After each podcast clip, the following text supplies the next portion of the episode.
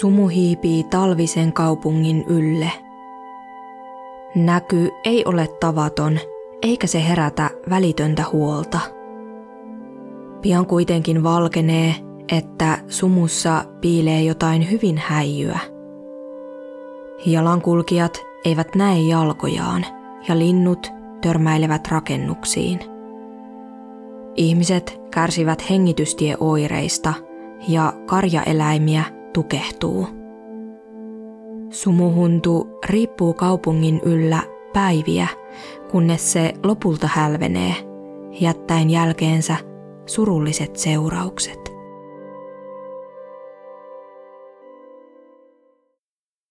Hei vaan, täällä taas Janita ja hiljaisia huutoja.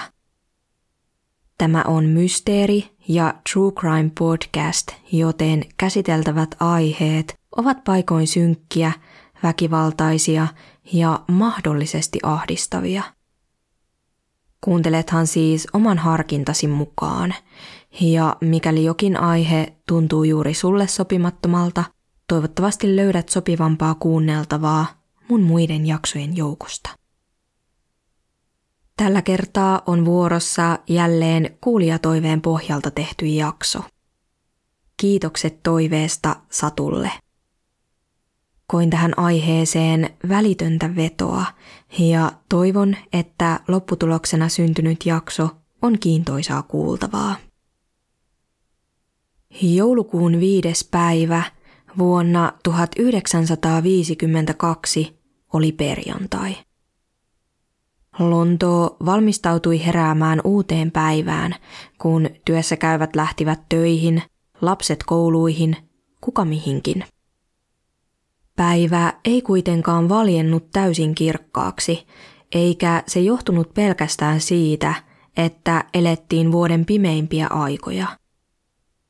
Ilmaan alkoi vähitellen muodostua sumua, jonka keskiössä oli Westminsterin alue – Westminsterissa sijaitsevat monet Lontoon tunnetuimmat nähtävyydet, kuten Westminster Abbey-kirkko, parlamenttitalot ja Big Ben kellotorni. Lontoossa sumu oli ja on itse asiassa varsin tavallinen ja yleinenkin ilmiö. Kaupunki sijaitsee ikään kuin syvänteessä korkeamman maaston ja kukkuloiden ympäröimänä, ja sen läpivirtaava joki Thames vaikuttaa ilmankosteuteen. Korkeana pysyttelevä ilmankosteus sen sijaan tiivistyy silminkin havaittavaksi luonnolliseksi sumuksi tai lievemmäksi uduksi. Sumusta on kyse silloin, kun näkyvyys on alle kilometrin verran, ja udusta puolestaan silloin, kun näkyvyys ylittää sen, mutta on silti rajoittunut. Lisäksi tunnetaan auer tai autere, joka on uduntapainen lievä ilmiö, mutta siitä vastuussa ovat tiivistyneiden vesipisaroiden sijasta ilmansaasteet tai muut hiukkaset. Sen sijaan suomen kielen sana usva on arkikieltä ja sillä saatetaan viitata milloin mihinkin – niin sumuun, utuun kuin autereeseenkin. Sillä ei siis ole tieteellistä määritelmää.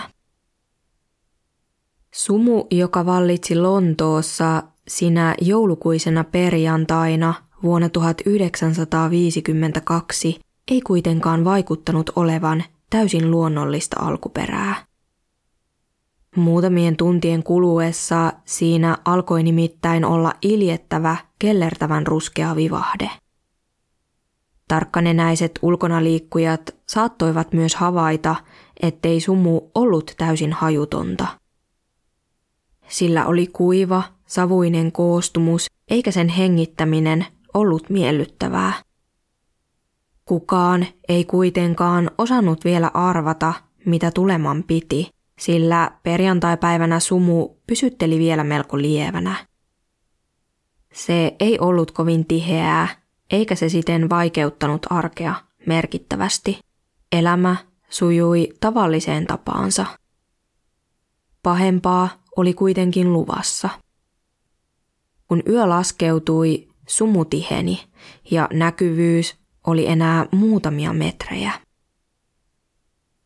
Lauantaina aurinko pysytteli joulukuiseen tapaansa alhaalla, eikä sen paiste riittänyt karkottamaan omituista sumua tiehensä. Sumu oli levinnyt laajemmalle ja se sinnitteli Lontoon yllä kuin itsepäinen huntu, jota ei voinut huitoa pois. Viikonloppu kului kirjaimellisesti sumussa, kun lauantain ja sunnuntain välisenä yönä ja sunnuntain ja maanantain välisenä yönä sumu sakeni entisestään. Elämä Lontoossa oli muuttunut hämäräksi ja haparoivaksi. Jalankulkijat eksyivät tutuillakin reiteillä, sillä näkyvyys oli niin olematonta. Joillakin alueilla tilanne oli pahempi kuin toisilla. Sumu oli paikoin niin sankkaa, että ihmiset eivät kävellessään kyenneet näkemään edes omia jalkojaan. Viranomaiset kehottivat vanhempia pitämään lapsensa kotona, jotta nämä eivät eksyisi sumuun. Jalankulun ohella muukin liikenne sakkasi. Thamesjoen laivaliikenne jouduttiin keskeyttämään huonon näkyvyyden takia. Lentokoneilla ei ollut asiaa ilmaan, joten lentomatkustajia kuljetettiin rautateitse Victorian asemalta Bournemouthiin, missä olosuhteet olivat selkeämmät ja lentomatkustus oli mahdollista. Joitakin junavuorojakin tosin jouduttiin perumaan. Lontoon tunnettuja kaksikerroksisia busseja kulki erityisen opastuksen turvin. Bussin edessä saattoi nimittäin kävellä soihtua pitelevä tiennäyttäjä. Julkisesta liikenteestä ainoastaan maanalainen pystyi toimimaan melko normaaliin tapaan. Siviiliautoilukin oli vaikeaa. Ajovaloja oli pidettävä päällä keskellä päivääkin, ja monet kuljettajat kurottivat päänsä auton ikkunasta ulos nähdäkseen edes vähän pidemmälle. Kuulostaa aika vaaralliselta puuhalta, sellaiselta, että jalkaisin jatkaminen olisi kenties parempi vaihtoehto. Tien tunnusteleminen käsivarsilla lienee turvallisempaa kuin auton konepellillä.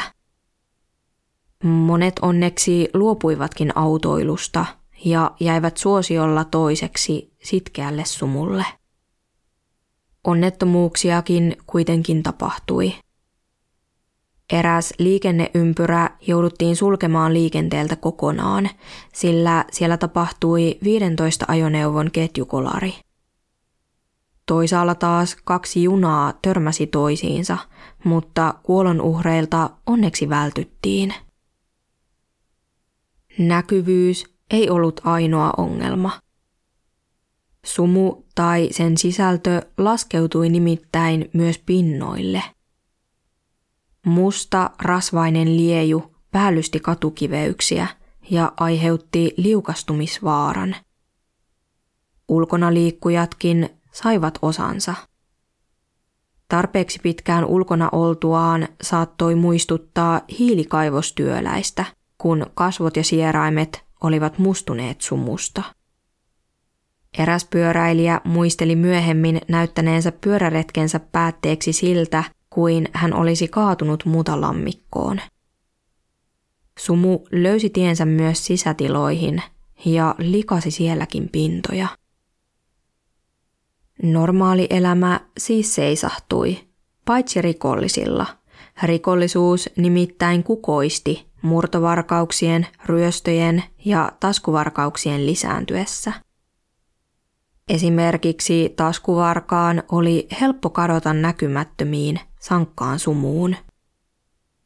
Jotkut keksivät käyttää kansa-ihmisiään hyväksi näyttämällä näille maksua vastaan tietä valonlähteen avustuksella ja johdattamalla nämä sitten syrjäkujille, missä varsinainen ryöstäminen oli helpompaa.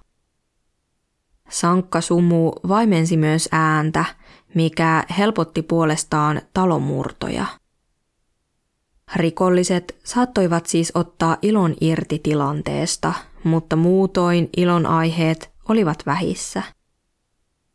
Jos jollakulla oli vaikkapa ollut suunnitelmissa rentoutua viikonloppuna elokuvateatterissa, konsertissa tai jalkapalloottelussa, hän joutui perumaan suunnitelmansa. Aivan kaikkea ei kuitenkaan peruttu. Meneillään oli nimittäin Cambridgein ja Oxfordin perinteinen jokavuotinen maastojuoksukilpailu, jota uskomatonta kyllä jatkettiin erityisjärjestelyin. Siinä missä bussit suunnistivat soihtuja pitelevien tien näyttäjien perässä, maastojuoksijoita opastettiin reitin varrelle sijoitettujen oppaiden avulla – Oppaat siis huutelivat ja juoksijat suunnistivat ääntä kohti. Sunnuntaihin mennessä kuhina Lontoossa oli laantunut, sillä suurin osa asukkaista oli vetäytynyt sisätiloihin. Maanantaina kansalaiset yrittivät palata töihin, mutta liikenne seisoi yhä paikoillaan. Edes sanomalehtiä ei voitu toimittaa koteihin – sillä sumussa oli mahdotonta suunnistaa. Maidonkantajat kokivat saman kohtalon, eivätkä päässeet tavanomaisille kierroksilleen. Sumulla oli vaikutuksensa myös eläimiin. Lintuja kuoli, sillä ne törmäilivät rakennuksiin huonon näkyvyyden takia – kun maanviljelijät yrittivät viedä karjaansa perinteiseen Smithfield Show maatalousnäyttelyyn. Sumu pakotti heidät ajamaan kiertotietä. Osa karjasta alkoi kärsiä hengitysvaikeuksista ja kuoli. Joitakin eläimiä jouduttiin lopettamaan, koska ne olivat niin paniikissa tilanteesta. Maatiloilla karjan kasvattajat improvisoivat karjalleen hengityssuojaimia kastamalla viljasäkkejä viskiin. Mulle ei aivan valjennut se, mitä apua viskistä ajateltiin olevan, mutta tällaista tietoa tuli kuitenkin vastaan. Lontoossa oli kärsitty heikosta ilmanlaadusta jo 1200-luvulta asti. Vuoden 1952 sumua muistuttavaa savusumua oli sitäkin koettu Lontoossa ja muissa isoissa brittiläisissä kaupungeissa aiemminkin, erityisesti talvikuukausina. Ilmiö oli yleistynyt 1700-luvun lopulla teollisen vallankumouksen myötä – kun koneet olivat korvanneet käsillä tekemistä ja puun sijaan oli alettu polttaa kivihiiltä.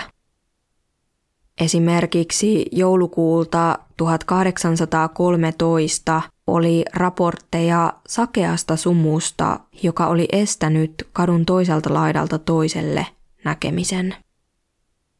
Sumu oli haissut kivihiilitervalta ja kestänyt useiden päivien ajan – Joulukuussa 1873 oli vallinnut samankaltainen sumu, jonka jälkeen kuolleisuus ympäri Lontoota oli ampaissut 40 prosenttia normaalia korkeammaksi.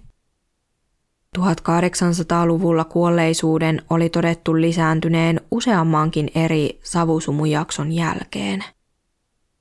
Paikalliset savusumut tunnettiin nimellä Pea Super – tai fog, eli hernekeittosumu, juuri niiden voimakkaan hajun ja poikkeuksellisen värityksen takia. Savusumu yleisesti on englannissa smog, eli ihan vain yhdistelmä sanoista smoke ja fog. Viranomaiset reagoivat joulukuun 1952 savusumuun hitaasti ja vailla välitöntä kiireen tai hädän tuntua. Paksu, likaisen keltainen tai ruskea savu, joka haisi pahalta, oli kylläkin helppo yhdistää teollistumiseen ja ilmansaasteisiin, mutta ilmiö ei ollut Lontoossa suinkaan ensimmäinen laatuaan – eikä se siksi herättänyt paniikkia. Oletus oli, että se menisi ohi siinä missä aiemmatkin. Tiedossa ei ole, että esimerkiksi pääministeri Winston Churchill olisi ottanut tapahtumiin kantaa. Ilmeisesti Netflixin The Crown-sarjassa Churchill esitetään varsin välinpitämättömänä savusumua kohtaan, mutta todellisuudessa ajalta säilynyt uutisointi keskittyy vahvasti savusumun vaikutuksiin eikä poliitikkojen mielipiteisiin tai kantoihin. Ei ole viitteitä siitä, että poliitikot olisivat esimerkiksi tienneet savusumusta etukäteen tai osanneet ennakoida sen tuhoisat seuraukset. Savusumu osoittautui kuitenkin voimakkaammaksi ja vaikutusvaltaisemmaksi kuin yksikään edeltäjänsä. Se vallitsi viiden päivän ajan, kunnes lopulta tiistaina 9. joulukuuta se hälveni.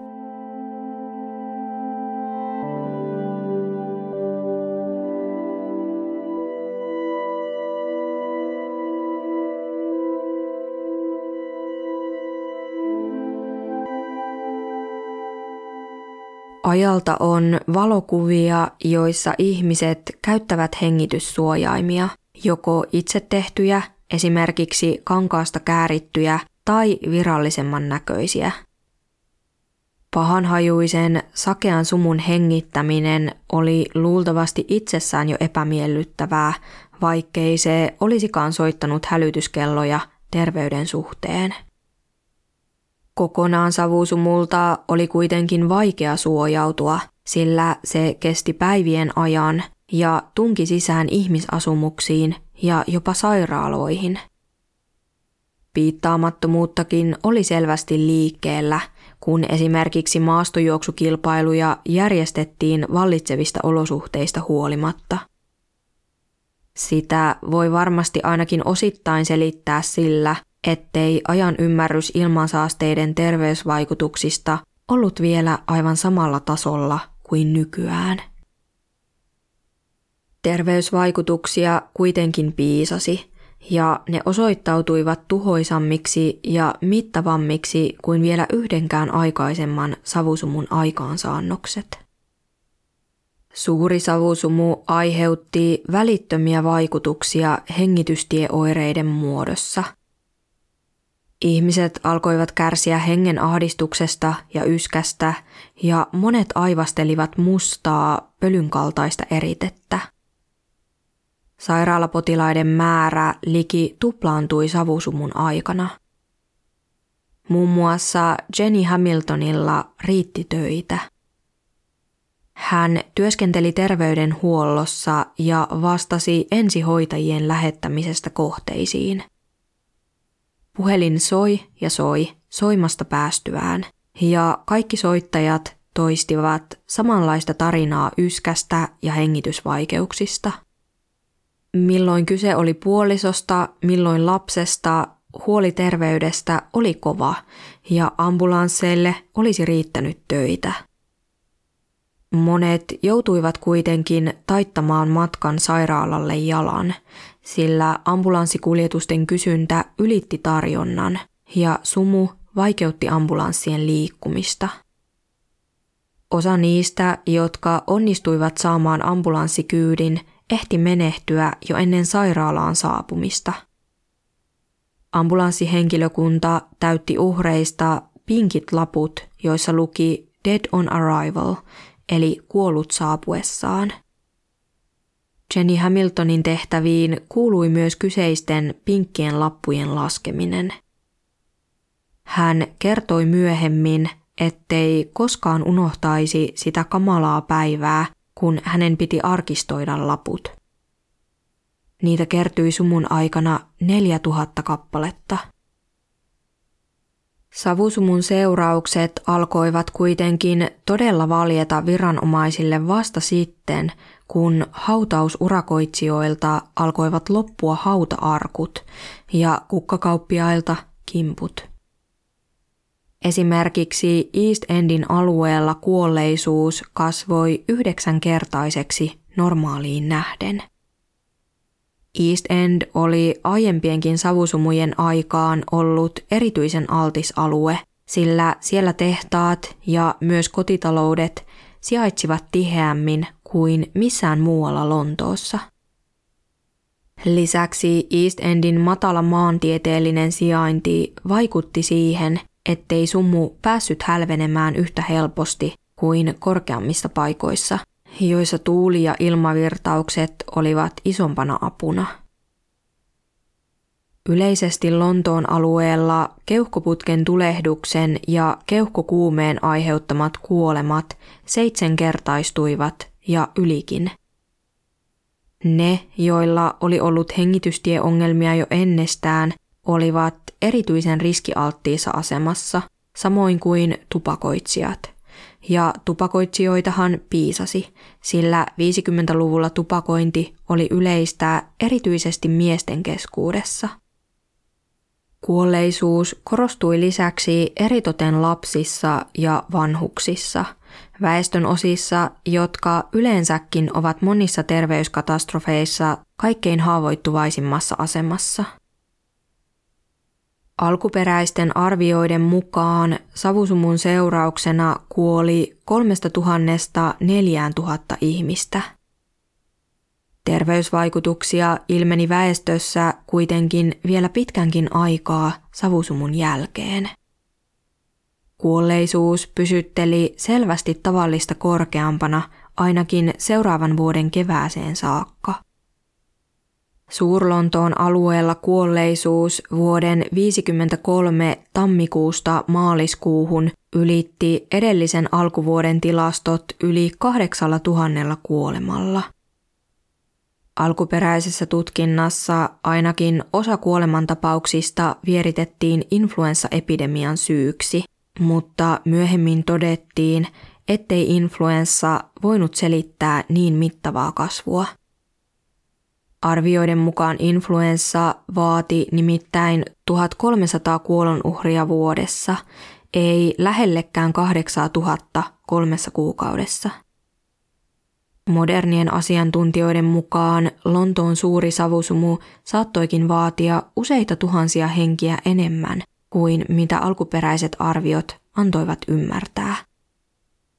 Modernit arviot yltävät 8000 12 000 ihmishenkeen. Niille, jotka selvisivät hengissä, saattoi koitua pysyviä terveyshaittoja. Vuonna 2016 tehdyssä tutkimuksessa todettiin, että savusumulle ensimmäisen elinvuotensa aikana altistuneiden lasten todennäköisyys sairastua astmaan lapsuutensa aikana oli kohonnut 20 prosenttia. Aikuisena sairastumisen riski oli kohonnut vajaa 10 prosenttia. Astma yleistyi jopa niillä lapsilla, jotka olivat olleet vasta kohdussa savusumun aikana. Heidän sairastumisriskinsä kasvoi kahdeksalla prosentilla – se jos mikä kertoo siitä, miten kokonaisvaltaisia vaikutuksia ilmansaasteilla voi olla. Ne eivät vaikuta pelkästään hengitysteihin, vaan elimistöön kokonaisuudessaan. Osa saastehiukkasista on niin pieniä, että ne pääsevät tunkeutumaan keuhkorakkuloihin, jotka ovat vastuussa elimistön kaasujen vaihdosta – Sieltä niille avautuu reitti verenkiertoon ja käytännössä kaikkialle elimistöön. Ei toki voida olla sataprosenttisen varmoja siitä, että merkittävästi lisääntyneet astmatapaukset olisivat juuri suuren savusumun aikaansaannoksia, mutta syy-seuraussuhde on kuitenkin hyvin todennäköinen – ei ole löydetty todisteita muusta samanaikaisesta tapahtumasta tai ilmiöstä, joka olisi saattanut vaikuttaa astman ilmaantuvuuteen. On siis todennäköistä, että suuren savusumun terveysvaikutukset yltävät tähän päivään saakka. Elossa on yhä paljon ihmisiä, jotka olivat lapsia 50-luvun alussa – Yksi terveysvaikutuksista kärsineistä on Jenny Watson. Löysin hänen haastattelunsa viime vuoden 2022 joulukuulta, jolloin hän oli 72-vuotias. Jenny oli ollut savusumun aikaan vain vähän vajaa kolmevuotias, mutta hän kertoi muistavansa yhä selvästi, miten sumu oli ollut keltaista, rikinkatkuista ja pelottavaa. Jenny oli sairastunut sumun seurauksena vakavaan keuhkoputken tulehdukseen ja joutunut sairaalaan. Kokemus jätti jäljen, joka pysyi vuosikymmeniä.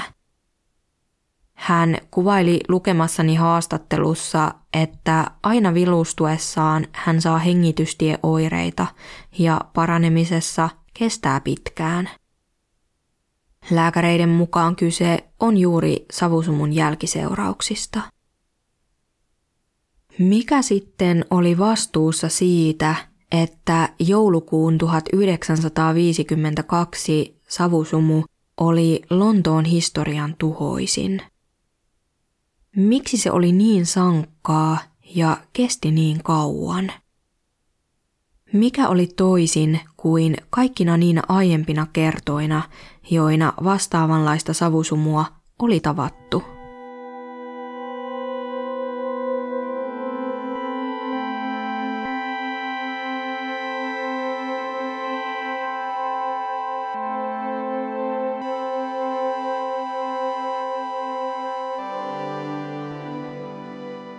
Savusumun muodostumiseen tarvitaan luonnollisesti saastehiukkasia. 50-luvun Lontoossa niitä syntyi paitsi teollisuuden ja tehtaiden päästöistä, myös liikenteestä ja kotitalouksien lämmittämisestä. Koteja lämmitettiin suurimmaksi osaksi kivihiiltä polttamalla, mikä aiheuttikin jopa yli puolet talviajan savupäästöistä. Kotitalouksissa käytettyä polttomateriaalia kutsuttiin nimellä nadislack. Se oli ikään kuin kivihiilen edullinen versio, joka koostui pienistä hiilenpaloista ja hiilipölystä. Se ei ollut säännöstelyn alaisena niin kuin muut kiinteät polttoaineet toisen maailmansodan seurauksena. 1900-luvun alussa Yhdistynyt kuningaskunta oli yksi kivihiilen tuotannon jättiläisistä. Vaikka siellä siirryttiin pitkälti öljyyn maailmansotien myötä, brittiläinen kivihiilituotanto säilyi. Merkittävä syy sille oli juuri se, että britit käyttivät hiiltä kotiensa lämmityksessä. Hiiltä oli hyvin saatavilla ja vapaasti käytettävissä – ja toisen maailmansodan aiheuttama asuntopula korosti sen merkitystä entisestään. Taidehistorioitsija Linda Need on kuvaillut, että hiilipesällä oli jopa folkloristisia assosiaatioita, sillä se yhdistyi niin vahvasti käsitykseen kodista. Sodan jälkeen koti nähtiin tärkeämpänä kuin koskaan. Kivihiili ei pala järin puhtaasti, vaan sen palamisprosessissa syntyy monenlaisia yhdisteitä. Mahdollisia ovat esimerkiksi hiilimonoksidi eli häkä, bentseeni, formaldehydi ja polysykliset aromaattiset hiilivedyt. Palamistuotteita pääsee siis nousemaan savun mukana ilmaan ja ne voivat olla vastuussa niin näkyvyyden heikkenemisestä kuin erilaisista terveysvaikutuksistakin. Suurta savusumua edelsi marraskuussa ja joulukuun alussa erittäin kylmä sää. Se merkitsi sitä, että kodeissa poltettiin tavallistakin enemmän hiiltä, minkä seurauksena taivaalle tulvi runsain mitoin päästöjä. Se itsessään ei kuitenkaan selittänyt päiväkausien savusumun muodostumista, sillä tavallisestihan savu hälvenee ilmakehään noustessaan ylöspäin. Joulukuun 1952 alussa Lontoon yllä sattui kuitenkin vallitsemaan antisykloni, eli sulkukorkea paine. Antisyklonin keskiössä vallitseva korkea paine tekee ilmasta raskaampaa, mikä saa sen laskeutumaan alemmas ja samalla lämpenemään ja kuivumaan. Tarpeeksi matalalle päästyään ilma alkaa kiertää poispäin keskustasta pyörivässä liikkeessä. Antisyklonit itsessään eivät useinkaan juuri aiheuta huolta, sillä ne liittyvät yleensä selkeään säähän, toisin kuin niiden vastakohdat, eli matalan ilmanpaineen syklonit, jotka liittyvät sateisiin ja myrskyihin. Lontoon suuren savusumun aikainen antisykloni johti kuitenkin siihen, että sen alaspäin työntämä ilma oli lämpimämpää ja vähemmän tiheää kuin lähempänä maankamaraa oleva ilma. Normaalisti lähellä maata oleva ilma on siis lämpimämpää. Antisyklonin aiheuttaman ilmavirtauksen takia savupiipuista kohonnut lämmin ilma ei päässyt nousemaan korkeammalle eikä hälvenemään huomaamattomiin. Niin ikään teollisuusalueilta tuulen mukana kantautuneet saastehiukkaset liittyivät joukkoon, eikä sovi unohtaa myöskään liikenteen tuottamia päästöjä. Kaiken lisäksi sääolosuhteet muutenkin sattuivat olemaan otolliset niin kutsutun säteilysumun syntymiselle.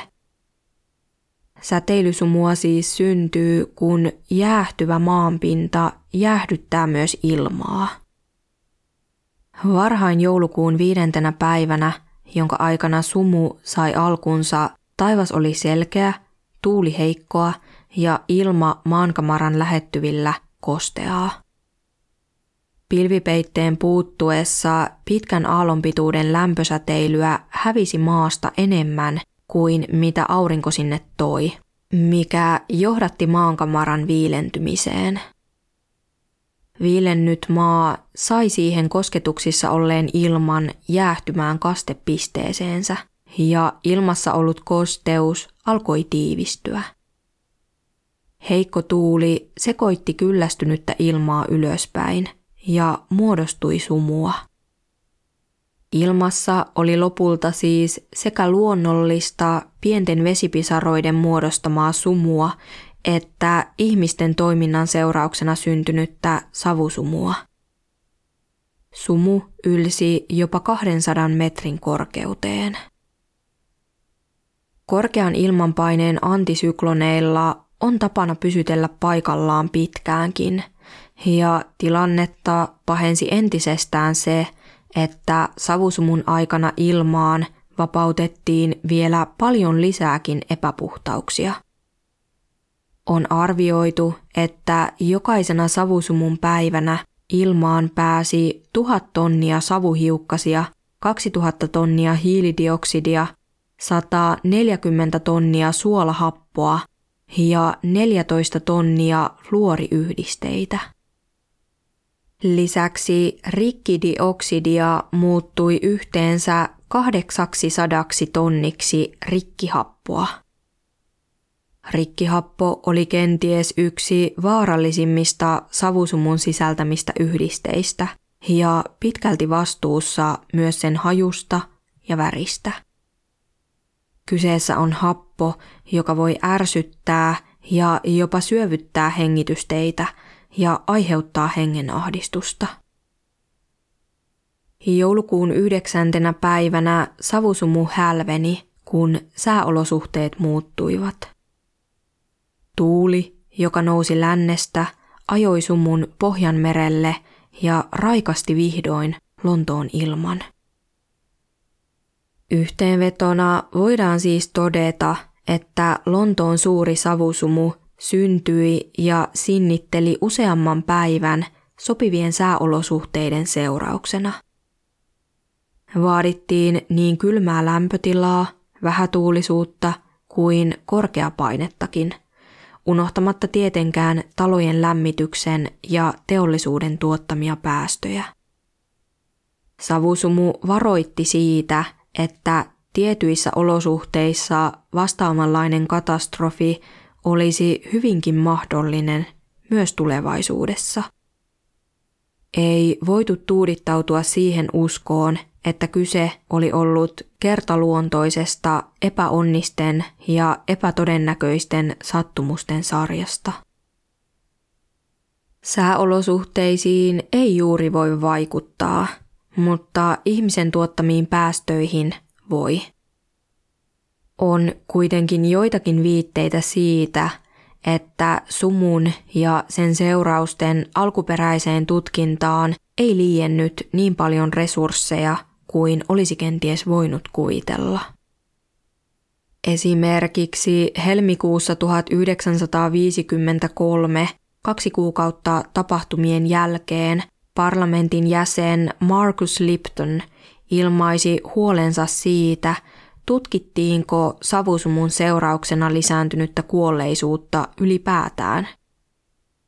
Hän myös kritisoi sitä, että tutkintaan oli sijoitettu vaivaiset 3000 puntaa. Ministeri Ernest Marples kuitenkin vakuutti, että intensiivinen tutkinta suoritettaisiin kyllä. Lopulta pystytettiinkin komitea, jonka tarkoitus oli tutkia ilmiötä, selvittää sen alkuperää ja tarkastella myös sitä, miten vastaavalta voitaisiin välttyä jatkossa.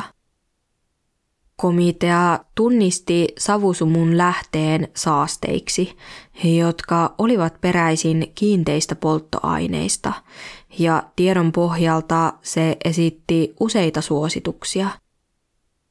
Suositukset valoivat pohjan Clean Air Act-nimiselle laille. Sitä puski läpi erityisesti parlamentin jäsen Gerald Nabarro, vaikka hallituksessa ilmeni aluksi vastahakoisuutta – Laki meni läpi ja sai kuninkaallisen suostumuksen vuonna 1956. Vuonna 1968 sitä päivitettiin. Clean Air Actin myötä paikalliset viranomaiset saivat paremmat valtuudet valvoa ja hallita teollisista tiloista ja lämmitysuuneista peräisin olevia päästöjä. Tumman savun päästäminen savupiipuista kiellettiin sakkorangaistuksen uhalla. Tumman savun määrittelyssä ilmeisesti käytettiin jonkinlaista visuaalista asteikkoa. Mikäli savua jostain syystä päästettiin, rakennuksen haltijalla piti olla sille perusteet. Peruste saattoi olla esimerkiksi se, että päästö oli syntynyt kylmänä olleen uunin sytyttämisestä, olettaen, että kaikki käytännössä mahdollinen oli tehty päästön minimoimiseksi. Samoin syyksi saatettiin hyväksyä sopimattoman polttoaineen käyttäminen, jos sopivampaa ei ollut ollut saatavilla, ja jälleen oli tehty kaikki mahdollinen päästön minimoimiseksi. Raide- ja laivaliikenteessä käytettyjä uuneja alettiin niitäkin kontrolloida. Lisäksi vaadittiin, että uusien lämmitysuunien piti olla niin savuttomia kuin käytännössä mahdollista, ja niihin piti asentaa laite, joka rajoittaisi myös pölyn päästämistä – Savupiippujen sijoitteluun ja korkeuteen alettiin kiinnittää enemmän huomiota. Lisäksi mahdollistettiin erityisten savunhallintavyöhykkeiden perustaminen. Niillä savusta, pölystä ja kaasuista muodostuvia päästöjä voitiin edelleen rajoittaa ja jopa kokonaan kieltää. Kodinomistajille alettiin antaa avustuksia, jotta he saattoivat siirtyä runsaasti saastuttavasta kivihiilestä vaihtoehtoisiin lämmitystapoihin. pikkuhiljaa maakaasu ja öljy alkoivat nousta kivihiilen rinnalle ja korvata sitä, ja keskuslämmitys alkoi yleistyä. Maakaasu ja öljy ovat nekin fossiilisia polttoaineita, eli miljoonien vuosien kuluessa luonnollisissa prosesseissa syntyneitä luonnonvaroja, ja nekin saastuttavat, mutta ne palavat kuitenkin puhtaammin kuin kivihiili. Lisäksi sähkö alkoi yleistyä lämmityksessä. Sähköhän voi sekin olla esimerkiksi kivihiilen polttamisella tuotettua, mutta kivihiilellä tehtaassa tuotettu sähkö kuitenkin parempi vaihtoehto kuin se, että yksityistaloudet polttaisivat hiiltä itse. Tehtaiden sijoittelulla voidaan vaikuttaa päästöjen leviämiseen ja tehtailla on myös paremmat valmiudet päästöjen rajoittamiseen kuin kotitalouksilla.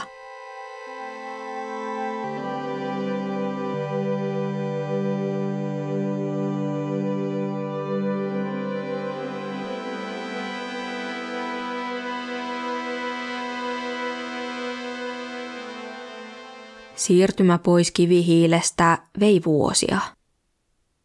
Lontoossa koettiinkin vielä useita savusumuja, jotka vaativat myös ihmishenkiä. Esimerkiksi vuonna 1962 noin 750 ihmistä menetti henkensä savusumun seurauksena. Mikään myöhemmistä sumuista ei kuitenkaan yltänyt vaikutuksissaan lähellekään vuoden 1952 savusumun tuhoisuutta. Saasteiden vastaiset toimet tehosivat hitaasti, mutta varmasti, ja niinpä entisen kokoluokan savusumut jättivät Lontoon rauhaan 60-luvulta lähtien.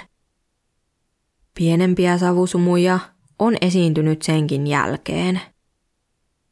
Esimerkiksi 90-luvun tyyninä talvipäivinä koettiin useampi tieliikennepäästöihin liittynyt savusumujakso. Joulukuussa 1991 oli savusumu, jonka saastetaso oli verrattavissa vuoden 1952 savusumuun – ja joka vaati arvioiden mukaan sadasta 180 ihmisuhria. Tämän päivän Lontoossa merkittävin ilmansaasteiden aiheuttaja kokonaisuudessaan onkin juuri tieliikenne. Viime vuoden 2022 joulukuussa julkaistun katsauksen mukaan kaikki Lontoon alueet ylittivät maailman terveysjärjestö WHOn asettamat rajoitteet ilmansaasteille. Työ ilmanlaadun parantamiseksi jatkuu edelleen ja merkittäviä harppauksia onkin jo otettu. Lontoo on tänä päivänä esimerkiksi yksi läntisen Euroopan johtavista kaupungeista, mitä tulee päästöttömien linja-autojen lukumäärään.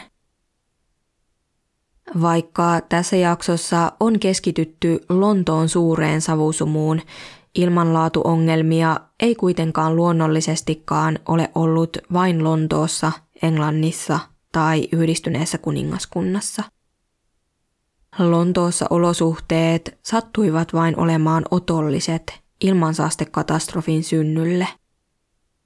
1900-luvun puolivälissä kivihiiltä polteltiin ympäri maailmaa ilman, että sen saastuttavuutta ja terveysriskejä tiedostettiin vielä täysin. Puusta kivihiileen siirtyminen oli käytännössä mahdollistanut teollisen vallankumouksen ja kivihiiltä pidettiin suuressa arvossa. Tietyllä tapaa yhdistynyt kuningaskunta ryhtyi edelläkävijäksi ilmansaasteiden lainsäädännöllisessä kontrolloinnissa, sillä suuri savusumu oli pakottanut sen kohtaamaan saasteiden vaarat silmästä silmään. Joskus se, ettei kirjaimellisesti näe nenäänsä pidemmälle, voikin sysätä ymmärtämään, millaisia vaaroja näkymättömän keskellä kytee.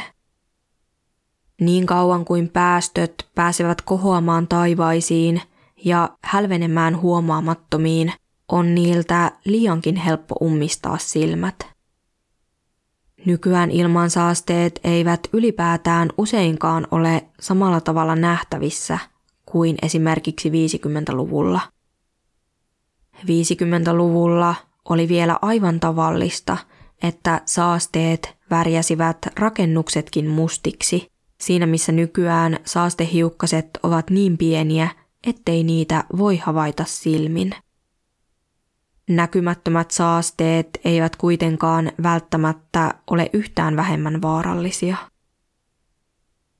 Mitä tulee lainsäädäntöön, joissakin muissa maissa seurattiin perässä hyvinkin hitaasti, jopa vuosikausien viiveellä. Kivihiilen ja muidenkin fossiilisten polttoaineiden käyttö on vähentynyt terveys, ympäristö ja ilmastonmuutostietoisuuden parantuessa, mutta maailmanlaajuisesti niitä käytetään edelleen hyvin paljon – Ylivoimaisesti suurin osa maailman energiantuotannosta, jopa 80 prosenttia, on edelleen fossiilisista polttoaineista peräisin. Ne ovat helppokäyttöisiä ja kustannustehokkaita ja teollisuus on alun perin rakentunut niiden ympärille ja hyödyntämään niitä. Ne ovat tehokkaita energiantuottajia – niiden energiatiheys on pieni, mikä merkitsee sitä, että vaatimattomallakin määrällä voidaan tuottaa paljon energiaa. Uusiutuvilla luonnonvaroilla saavutettavalla energialla ei pystytä vielä kattamaan koko maailman energian tarvetta, kun otetaan huomioon ongelmat tehokkuudessa, saatavuudessa ja kustannuksissa. Työtä uusiutuvien luonnonvarojen eteen tarvitaan edelleen kipeästi, ei pelkästään yksittäisten ilmansaastekatastrofien ehkäisyyn, vaan myös laajemmassa mittakaavassa ilmastonmuutoksen hillitsemiseen. Ihmishenkien ja terveydenhuoltokustannusten säästyminen on toki jo itsessäänkin tavoittelemisen arvoinen asia – on arvioitu, että mikäli vuoteen 2050 mennessä onnistuttaisiin siirtymään kokonaan uusiutuviin luonnonvaroihin, se ehkäisisi kymmeniä miljoonia ennenaikaisia kuolemantapauksia. Suuren savusumun jälkeiset ilmastotoimet eivät siis valitettavasti merkitse sitä, että ilma olisi nykyään puhdasta ja terveellistä hengittää – olipa kyse sitten Lontoosta tai vaikkapa jostakin muusta suurkaupungista. Esimerkiksi eräässä vuonna 2017 julkaistussa artikkelissa kerrotaan, kuinka ilmansaasteiden seurauksena jopa 18 000 ihmistä kuolee päivittäin ympäri maailmaa. Se tekee 6,5 miljoonaa vuodessa – jo yksin Lontoossa enemmän kuin yksi ihminen tunnissa menettää henkensä ennenaikaisesti saasteista johtuvien terveysongelmien takia. Kylmiä runsasta sisälämmitystä vaativia säitä on jopa alettu kutsua viidenneksi vuoden ajaksi, jonka aikana muodostuu yhä myrkyllisiä savusumuja ympäri maailmaa. 5. joulukuuta vuonna 2017 vietettiin maailman ensimmäistä kansainvälistä Smog Daytä, eli savusumupäivää. Päivämäärä juontaa siis juurensa Lontoon suuren savusumun alkamisajankohdasta. Smog Dayn tarkoituksena oli paitsi muistaa ilmansaasteiden seurauksena menehtyneitä ihmisiä – myös tuoda yhteen kahden hyvin erilaisen heikosta ilmanlaadusta kärsineen kaupungin asukkaiden kokemuksia.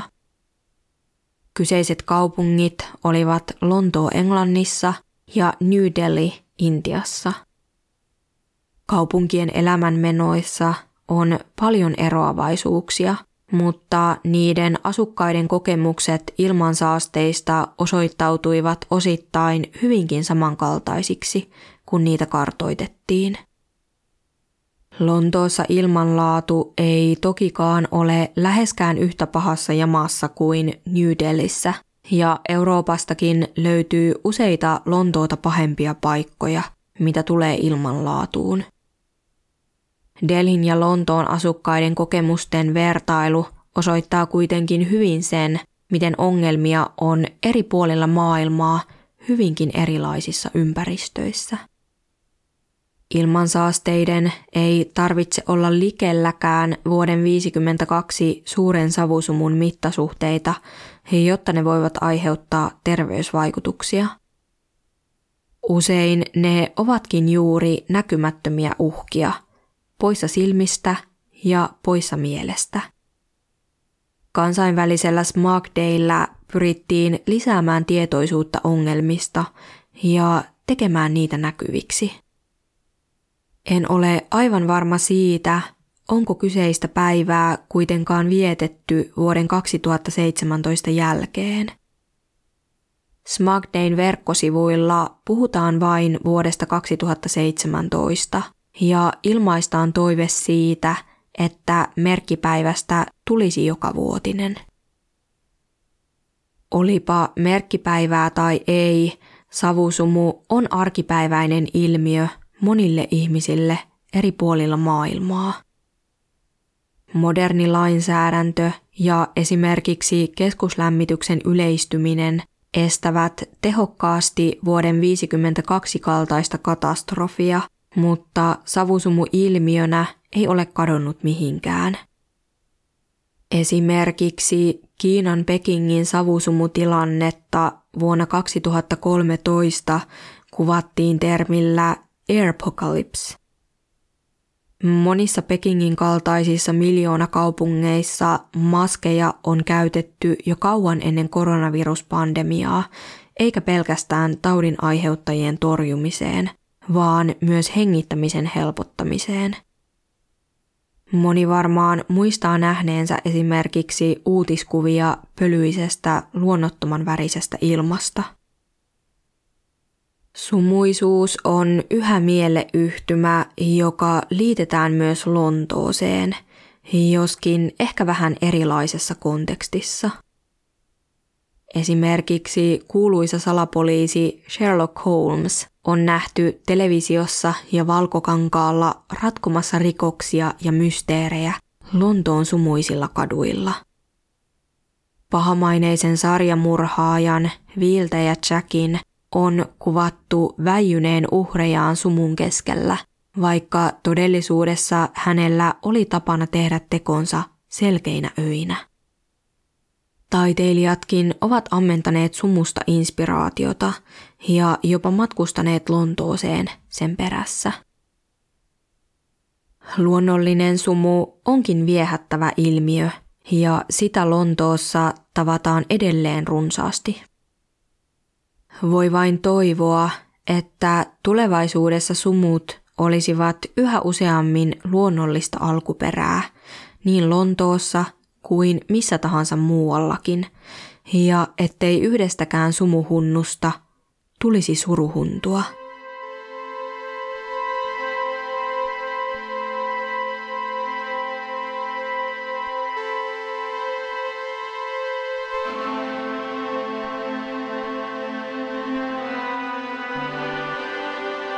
Tässä oli hiljaisia huutoja podin 18 jakso. Toivottavasti viihdyit. Tässä jaksossa mysteerielementti oli vähän vähäisempi, mutta musta on mukava tehdä jaksoja myös tällaisista poikkeuksellisista ilmiöistä – piipahda ihmeessä vaikkapa Instagramin puolella kertomassa, mikäli haluaisit kuulla lisää erilaisista merkillisistä ilmiöistä, tai mikäli kuuntelisit mieluummin muunlaisista aiheista. Podi löytyy Instasta nimellä Hiljaisia huutoja. Mikäli kuuntelet Spotifyn kautta, voit jakaa mietteesi myös jakson kuvauksesta löytyvän kysymyslaatikon välityksellä – Kyseessä on ilmeisesti uusi ominaisuus Spotifyssa ja otan sen kokeilumielessä käyttöön nyt ainakin tähän jaksoon.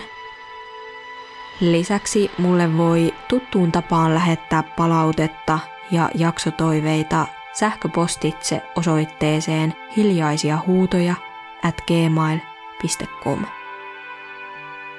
Kiitokset sulle, kun kuljit mun mukana tällä sumuisella matkalla. Tervetuloa ensi viikolla taas uudelle mystiselle matkalle.